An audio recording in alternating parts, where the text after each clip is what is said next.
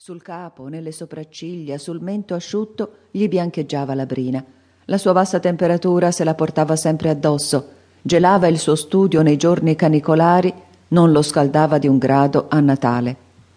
Caldo e freddo non facevano effetto sulla persona di Scrooge. L'estate non gli dava calore, il rigido inverno non lo assiderava.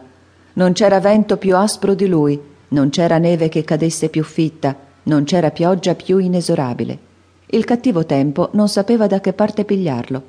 L'acquazzone, la neve, la grandine, il nevischio, per un sol verso si potevano vantare di essere da più di lui.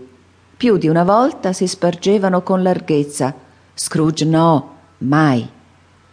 Nessuno lo fermava mai per via per dirgli con cera allegra come si va, caro il mio Scrooge, a quando una vostra visita? Né un poverello gli chiedeva la più piccola carità, né un bambino gli domandava che ore fossero, né uomo o donna, una volta sola in tutta la vita loro, si erano rivolti a lui per informarsi della tale o tal'altra strada. Perfino i cani dei ciechi davano a vedere di conoscerlo. Scorgendolo di lontano, subito si tiravano dietro il padrone in una corte o in un chiassuolo. Poi scodinzolavano un poco, come per dire Povero padrone mio, val meglio non aver occhi che avere un malocchio.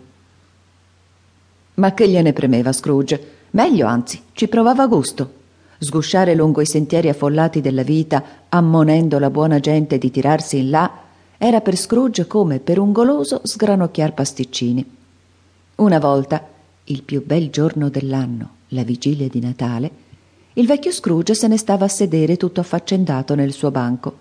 Il tempo era freddo, uggioso, tutto nebbia, e si sentiva la gente di fuori andar su e giù traendo il fiato grosso, fregandosi forte le mani, battendo i piedi per terra per scaldarseli. Gli orologi del vicinato avevano battuto le tre, ma era già quasi notte, seppure il giorno c'era stato. Dalle finestre dei negozi vicini rosseggiavano i lumi come tante macchie sull'aria grigia e spessa. Entrava la nebbia per ogni fessura, per ogni buco di serratura, e così densa era di fuori che, ad onta dell'angustia del vicoletto, le case di rimpetto parevano fantasmi. Davvero, quella nuvola scura che scendeva e scendeva sopra ogni cosa faceva pensare che la natura, stabilitasi lì accanto, avesse dato la ire a una sua grande manifattura di birra. L'uscio del banco era aperto per dare agio a Scrooge di tenere d'occhio il suo commesso, il quale, inserito in una celletta più in là, una specie di cisterna, attendeva a copiar lettere. Scrooge non aveva per sé che un fuocherello, ma tanto più misero era il fuocherello del commesso, che pareva fatto di un sol pezzo di carbone. Né c'era verso di accrescerlo, perché la cesta del carbone se la teneva Scrooge con sé. E quando per caso il commesso entrava con in mano la paletta, il suo fatto, il principale, gli faceva capire che sarebbe stato costretto a dargli il ben servito.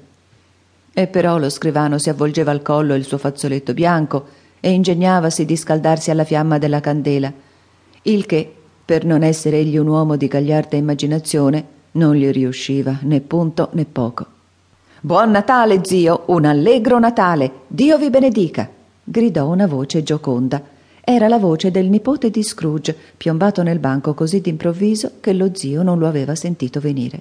Eh, via, rispose Scrooge. Sciocchezze, S'era così ben scaldato a furia di correre nella nebbia e nel gelo, cotesto nipote di Scrooge, che pareva come affocato, aveva la faccia rubiconda e simpatica, gli lucevano gli occhi e fumava ancora il fiato. Come, zio, Natale è una sciocchezza! esclamò il nipote di Scrooge. Voi non lo pensate di certo. Altro se lo penso, ribatté Scrooge. Un Natale allegro. O che motivo hai tu di stare allegro? Che diritto? Sei povero abbastanza, mi pare. Via, via, riprese il nipote ridendo. Che diritto avete voi di essere triste? Che ragione avete di essere uggioso? Siete ricco abbastanza, mi pare. Scrooge, che non aveva per il momento una risposta migliore, tornò al suo Eh via, sciocchezze. Non siate così di malumore, zio, disse il nipote. Sfido io a non esserlo, ribatté lo zio, quando sa da vivere in un mondaccio di matti come questo. Un Natale allegro al diavolo il Natale con tutta l'allegria. O che altro è il Natale se non un giorno di scadenze quando non sanno danari, un giorno in cui ci si trova più vecchi di un anno e nemmeno di un'ora più ricchi, un giorno di chiusura di bilancio che ci dà dopo